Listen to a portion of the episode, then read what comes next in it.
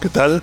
Bienvenidos a una segunda parte de la, del diálogo de este episodio, de estos episodios de pensamientos y diálogos con un servidor Palemón Camus y quien tenemos en esta ocasión a Charlie, que ya lo presenté y quien ya empezamos la primera parte de por qué necesitamos conocer la verdad y nos quedamos en esa primera parte, en esa importancia, inclusive él habló del caso Mandela como una, una parte de verdad repetida muchas veces, que es una mentira, se puede, la gente puede llegar a pensar que es verdad, ¿sí? que es tipo del caso Mandela, que tú nos hablaste, y vimos cómo realmente, porque realmente, ah, de acuerdo a la palabra de Dios, desde la creación que hizo el hombre a la mujer, el reino de las tinieblas entró por la astucia. Es, interesante. Por la astucia de la serpiente, distorsionando la verdad. Desde un inicio, y lo podemos ver repetidamente en la Biblia, como la distorsión de la verdad llevó al hombre al pecado, como la distorsión de la verdad es lo que ahorita nos quiere sacar de vivir el reino de Dios y su justicia, que lo hemos hablado, para llevarnos a vivir fuera de Cristo. Y como lo ha vuelto, como tú nos dijiste, Charlie, como un pastor ya era agnóstico, que se fue intelectual nada más. Nos dijiste varios puntos interesantes y cómo desde ahí habló en Génesis, que fue lo que usó Satanás para querer quitar a Cristo de su propósito con una verdad mezclada con algo de mentira cuando lo tentó en el desierto. Y si quieres, no sé si quieres comenzar otra vez con Génesis, Charlie, y llevarnos a, lo que tienes.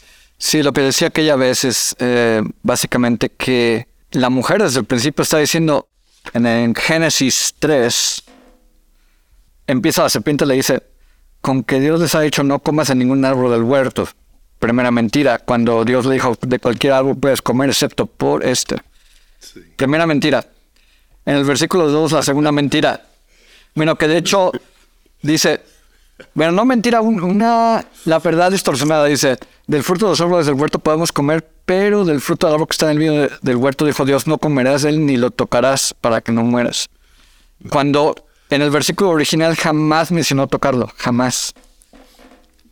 Fíjate, de ningún árbol, árbol, me reí ahorita, Charlie, porque esto espero no sacar la plática, pero es algo que se da en muchos cristianos, donde dice, no comas de ningún árbol del huerto, o sea, de todo lo que Dios hizo,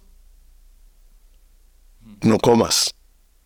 Y muchos cristianos dicen, bueno, ¿puedo bailar o no puedo bailar? ¿Puedo hacer esto o no puedo hacer esto?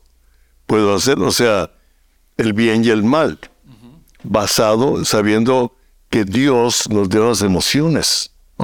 ¿sí? Fuera de la verdad, lo convertimos en una pasión desordenada o en un libertinaje, que es donde nos lleva al, al pecado.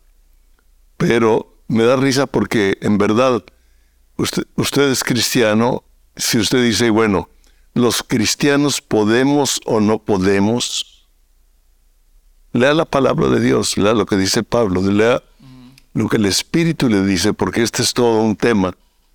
Pero vamos a continuar, me dio risa eso. No comas de ningún árbol del huerto. Por eso Dios nos invita a que tengamos una relación con Él. Con lo, como lo decíamos la vez pasada, con todas nuestras emociones, intelecto y voluntad. Espiritual, con todo nuestro corazón, mente, alma y mente. Ah, y me llama la atención esto porque muchos críticos del avivamiento de Asbury, que ahorita está han que no, es que no es un elevamiento, que esto es emocionalismo, que esto es esto.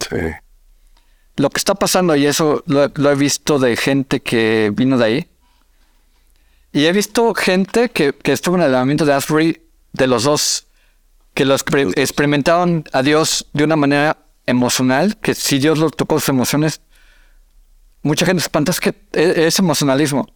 Si Dios toca tus emociones es una manera como te puedes comunicar con Dios. No te puedes cerrar al- a las emociones. Y otros tuvieron un encuentro con Dios en- desde el punto de vista intelectual. De que les cayó el 20 de que ah, estaban en el alabanza y de repente me acordé de esto y, y como que tuvieron un encuentro con Dios intelectualmente Ok. y se arrepintieron ahí mismo. Hay, otro, hay otros que decidieron, ¿sabes qué? Hoy voy a dejar esto, se acabó y confesaron su pecado delante de toda la... en ahí la universidad y dejaron todo. Entonces yo vi las tres cosas teniendo efecto. Gente en sus emociones, en su intelecto y en su voluntad teniendo un encuentro con Dios. Para mí eso es más que llevamiento. Porque un amigo me decía, no, es que si no están predicando la palabra que estoy enseñando y no están... Si la gente está volviendo a Dios y están buscando a Dios, eso es avivamiento. Si la gente está dejando de hacer cosas, si la gente está perdonando, la gente, yo oí gente que, que pasaban al frente que decían, sabes que yo perdono a fulano de tal, o yo, yo decido perdonar o dejar a esta persona, sabes que voy a hablarle a esta persona, voy a, Dios me puso el corazón llamarle a esta persona, le voy a llamar y reconciliarme con esta persona. Eso es avivamiento. Sí, una confrontación al corazón del Espíritu Santo, basado en la verdad, basado en la palabra, no en un Dios desconocido, sino en Jesucristo. Porque Jesús dijo, el que conoce a mí, conocerá al Padre. Exacto. Nos dejó el Espíritu Santo para conocerlos. Y si tú conoces al Padre, vas a hacer las más cosas que él hace. Así es. Entonces, por lo mismo, yo siento que fue un avivamiento, un avivamiento fuerte. No nada más un avivamiento X, fue un avivamiento. Y, y lo, y lo más triste es que el diablo quiere engañar a la gente diciendo esto no es un avivamiento. Que, que es lo contrario. Creo que es de, del- de uno de las uno de los eventos más grandes que, que hemos tenido ahorita en los últimos años y lo necesitamos. En estos años. En estos años. Tuvimos Exacto. Pensacola, tuvimos ah, Canadá con, Mm. con, el aviento de, de- Se me olvidó ahorita. el- Toronto. De Toronto. Entonces hemos tenido diferentes avivamientos o diferentes olas, como le llaman algunos ah, teólogos. Pero creo que en este tiempo Dios está derramando su gloria. En muchos lados, Ashbury fue, Ashbury, la universidad fue uno de, actual, porque eso fue hace 15, 20 días, un mes, Hace un mes. y duró 16 días, y más de 100 mil personas visitaron el pueblo. Porque querían, querían algo de Dios. Lo más interesante que comentan ahí es que no fue un avivamiento de que se cayeran o que la risa o que esto. Fue un avivamiento más del corazón, más de que mucha gente, ¿sabes qué? Lo que, ¿para qué iban? Recibían paz. Mm, Recibían algo. Dios estaba dando algo que la gente necesitaba. Mucha gente dice es que muchos necesitamos paz y recibimos paz. Estaban, estaban parados adorando a Dios y orando y les daba, Dios tocaba de esa forma. No estaban ni cayéndose ni riéndose ni nada. Es interesante, yo no me había dado cuenta de eso. Sí, hay entrevistas de eso. Sí, porque yo en lo que vi, no, no vi ni las risas, ni la gente cayendo, ni la... Sí vi gente de rodillas clamando a Jesús, arrepintiéndose. Seguí algunas cosas del, de ese avivamiento y me pude dar cuenta, pero ahorita con lo que comentas, me doy cuenta que no hubo lo que hubo en Pensacola o lo que hubo eh, en Toronto, ¿sí? Sino lo que la gente necesitamos Exacto. En este tiempo. La paz, la paz de Dios. Mi paz os dejo, mi paz os doy. Wow. Entonces, por eso dice Dios que lo busquemos. Que tengamos una relación personal con Él en nuestras emociones, intelecto y voluntad. Sí. Y cuando hacemos eso vamos a conocer la verdad, como dice en Juan 8:32, dice, y conocer la verdad y la verdad los hará libres.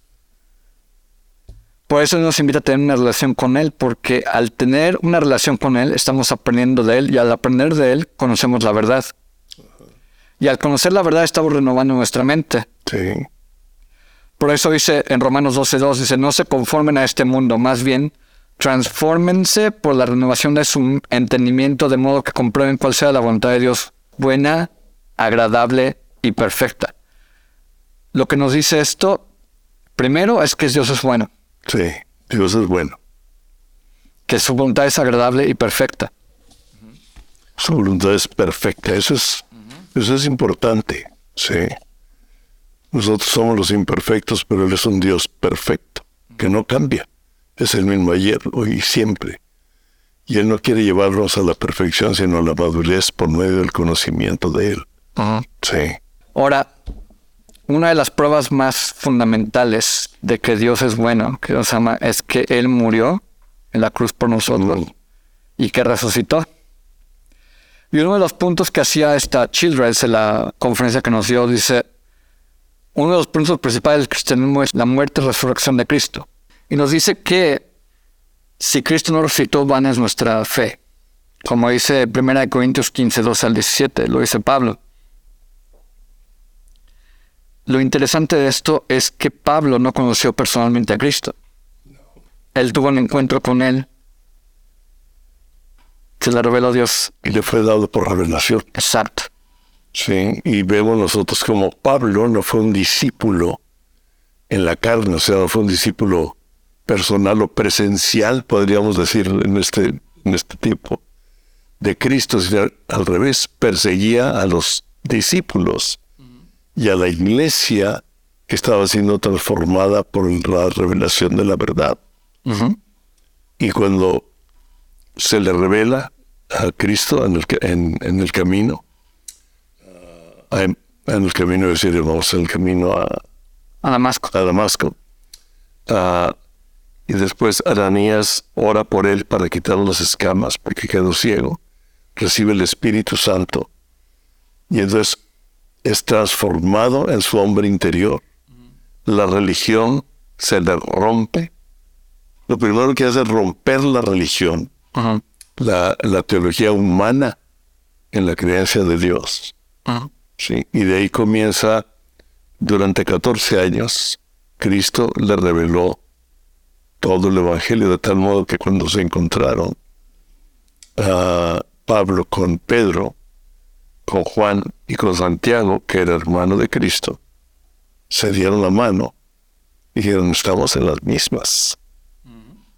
Y vemos como Pablo nos amplía y nos revela de acuerdo a las enseñanzas de Cristo el agujero. Es impresionante. Lo más interesante de esto es que Pablo es el que dice esto. Dice, en 1 Corintios 15, 12, dice, ahora bien, si Cristo es predicado como que ha resucitado entre los muertos, ¿cómo es que algunos de ustedes dicen que no hay resurrección de muertos? Porque si no hay resurrección de muertos, tampoco Cristo ha resucitado. Mm. Y si Cristo no ha resucitado, van a nuestra predicación, van a también es nuestra fe de ustedes. ¿No? Dice en el 16, porque si los muertos no resucitan, tampoco Cristo ha resucitado. Y si Cristo no ha resucitado, la fe de ustedes es inútil y, y todavía están en sus pecados. Wow. Es el fundamento de la fe. Pero él lo dice sin haber él presenciado la resurrección de Cristo. No la presenció. Es algo que me llama mucho la atención. Sí. Ahora, uno de los puntos que decía uno de los apologistas, Josh McDowell, que él hacía el caso de que, bueno, si era mentira que Jesús murió y resucitó, o todos estaban dispuestos a morir por el engaño, para engañar a la gente, estaban dispuestos a morir por, un, por una mentira, bastante... Segundo, una persona que estaba en contra de eso de repente se vuelve a favor y aparte muere por eso. Una de dos, o todos estaban locos, o hay una verdad. Y otra, hay historiadores que verifican que esto realmente pasó. Uno de ellos es eh, Josefo. Josefo. habla y da pruebas históricas de la resurrección de Cristo. Y entonces, Cristo, o sea, Dios hecho hombre, muriendo en la cruz por nuestros pecados y resucitando al tercer día para darnos la vida de Él es la, el centro, digamos, del Evangelio, el centro de, de la verdad. Y lo puede leer más en la Biblia. Entre más ah, estudiamos y le pedimos al Señor que nos revele de su palabra, que nos revele de lo que Él escribió, más nuestra mente va a ser transformada, más vamos a ser afirmados en la verdad y vamos a entender más que la verdad es absoluta y no relativa y vamos a ver cómo el posmodernismo que está basado, la raíz del posmodernismo es el relativismo, es una verdad relativa. Exacto. Tú tienes tu verdad, yo tengo mi verdad, cada quien, todo mundo tiene su verdad. El punto es que ahora hay una corriente de pensamiento que inclusive niega cosas que son lógicas o que cosas que aún gente secular dice, ¿qué está pasando? Porque esto es que la gente niega que hay hombre y mujer, que hay un tercero, un cuarto, lo que sea, o lo que tú quieras creer que eres, lo eres, o sea. De lo que tú sientes ser, eso eres. Ándale. Sí. Si tú sientes que eres mujer, eres mujer. Si tú sientes que eres un bebé, eres un bebé. Es que he visto ridiculez y media. Sí, una cosa que dices, que aún desafían la lógica, desafían la realidad. Esta realidad. Esta, esta. No hablemos de la realidad celestial que decía anteriormente, o sea, ya ni siquiera esta realidad, o sea, es una cosa, la verdad está sido distorsionada a unos niveles bastante grandes. Donde, porque la gente quiere vivir lo que se le antoja, lo que siente, lo que quiere creer, y lo quiere, y lo está volviendo ley, que es lo peor lo está leyendo, lo está metiendo como ley de gobierno. Y yo en algunas ocasiones he dicho, a ver, el, mismo gobierno o, las mismas instituciones educativas o periodistas o comentaristas hablan ah, de los problemas de la madre naturaleza y le llaman madre naturaleza. Y si usted quiere llamarle madre naturaleza, por no llamarle Dios Padre, ¿Ok? Ah, nos enseña claramente que si usted separa hembras y machos, viene la extinción de esa raza de animales. ¿Sí? Si usted quiebra el huevo de un águila, hasta lo multan, porque entonces está impidiendo que las águilas mantengan la vida. Sí, porque ahora lo que está pasando es que se está descomponiendo la sociedad. La sociedad. Se está descomponiendo la sociedad. Y es lo que estaba diciendo. Eh, esto, estoy siguiendo a un periodista que es secular, no es cristiano, pero es un periodista que es bastante serio, que hace muy neutral. Y él decía es que lo que estamos viendo ahorita es un desmoronamiento de la sociedad que los hombres y las mujeres ya no se quieren casar, que la sociedad ya no sabe ni qué es un hombre, qué es una mujer, ya no sabe ni qué, que se ofende por todo, que la otra vez leí que, que un papá le, le hizo su fiesta a su hijo de nueve años, un, pastel, y le hizo casi mordida, mordida, y le, le el pastel así, pero y el niño feliz, riéndose, y todo el mundo, qué violencia, es qué agresividad, esos eso es algo muy agresivo y el niño feliz. Sí.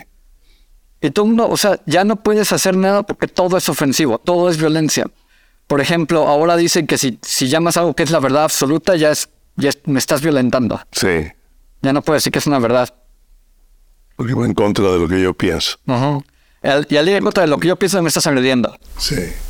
Así, ese es el punto que estamos llegando ya. Entonces, volviendo al mensaje de Childress, sí es precisamente lo que está hablando ella. Por eso la invitación de, ella y de hecho del Congreso fue esto que el versículo clave del Congreso fue Colosenses 1 del 9 al 14, que se me hizo muy interesante, que dice, y que cierra el, la, conferencia de Children, dice, por esta razón, nosotros desde el día que lo oímos, no cesamos de orar por ustedes y de rogar que sean llenos del conocimiento de su voluntad, la voluntad de Dios, en toda sabiduría y plena comprensión espiritual. Tener una relación con Dios a través de conocerlo a Él. Para que anden como es digno del Señor a fin de agradarle en todo. O sea, para poder andar en los caminos de Dios, para agradarle, tenemos que conocerle. Cuando tú estás en una relación con alguien, saliendo con alguien, una relación romántica, por ejemplo, y ya has andado con esa persona por mucho tiempo, se te empiezan a pegar cosas de esa persona. Inconscientemente ya empieza a decir las mismas frases o los mismos ademanes, ya empiezas a como que los dos empiezan a contagiar el uno al otro de sus mismas idiosincrasias, por ejemplo. E inclusive hasta la forma de pensar como que empieza como que a sincronizarse. Y eso es lo que pasa cuando andamos con Dios. Empiezas a andar con Dios, empezamos a andar con Dios, empezamos a, escuchar de Él. Em, Él empieza a escuchar de nosotros, empezamos a compartir con Dios de lo que nos pasa. Él nos comparte lo que hay en su corazón y nos empieza como nos empieza a contagiar, se nos empieza a pegar. Y por lo mismo ya empezamos a actuar diferente, porque ya está, ya empezamos a pensar como Dios piensa, y por lo mismo empezamos a actuar como Él actúa. Ya automáticamente. Ya no tienes que hacer un esfuerzo, no es que tengo que portarme bien, es que tengo que hacer esto. Automáticamente ya tanto, tanto estás juntándote con Dios que ya se te empieza a pegar. Se te pega lo de Dios. Por eso dice, para que anden como es digno del Señor a fin de agradarle en todo. De manera que produzcan el fruto de toda buena obra y que crezcan en el conocimiento de Dios. Ya empezamos a, a hacer buenas obras porque automáticamente lo empezamos a hacer porque ya es, ya es normal, porque ya estás tan metido con Dios que ya automáticamente lo haces, ya ni, ni lo piensas, ya estás haciéndolo. Y así crecemos en su conocimiento, lo que decía de, ya estamos em- empezando a como que a llegar a ese nivel de, de- de esa otra dimensión de Dios, ¿no? De hecho, hay un libro precisamente que lo platiqué con Greg, se llama La cuarta dimensión de Dios de Paul Yongki Cho. Sí. Muy buen libro que toca ese tema precisamente. Sí. Toca ese tema precisamente de... Y todo es basado en la comunión con Dios. Estás tan metido con Dios que empiezas a, a llegar a, esa, a, esa, a ese nivel, ¿no? Entonces para que sean fortalecidos con todo poder conforme a su gloriosa potencia, para toda perseverancia y paciencia. Con gozo damos gracias a Dios el Padre que les hizo aptos para participar de la herencia de los santos en luz. Wow. Él nos ha librado de toda autoridad de las tinieblas y nos ha trasladado del reino al reino de su amado Hijo, en que tenemos redención y perdón de nuestros pecados. Quiere decir que al recibir a Cristo, ante una relación con Dios, ya estamos pasando a esa dimensión y empezamos a entender a Dios. Del reino de la mentira al reino de la verdad. Sí. Al reino de arriba.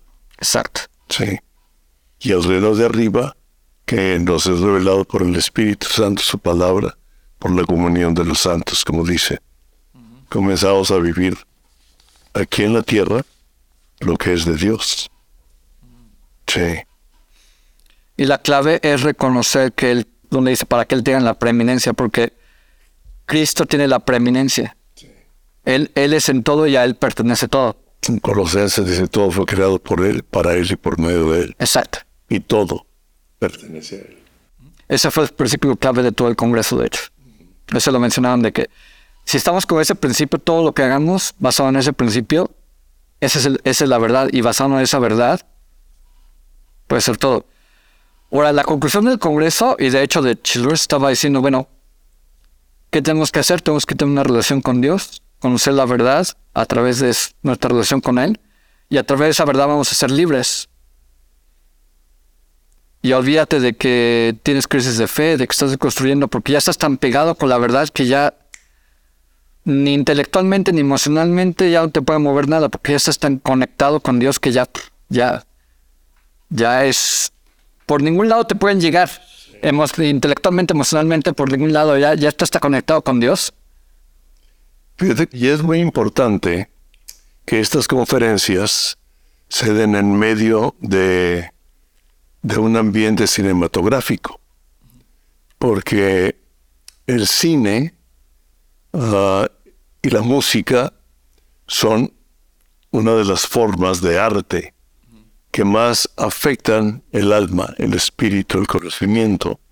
Sí, Ah, yo me acuerdo que la música me llevaba algo, pero si no entendía la lírica, sí, pero ya cuando entendía la lírica decía, ah, su hecho está fuerte, sí, por, por el idioma, ¿no? Por literal, porque mi oído no es tan sensible, pero afecta absolutamente todo. Nosotros vemos como el cine, como Hollywood, como toda la mentira, ah, y traen mensajes un tanto socialmente buenos de repente, pero mete lo suyo. Sí, aparentemente, pero mete lo suyo. Y estaba leyendo cómo hasta Pega Pig. Pega Pig. unas caricaturas.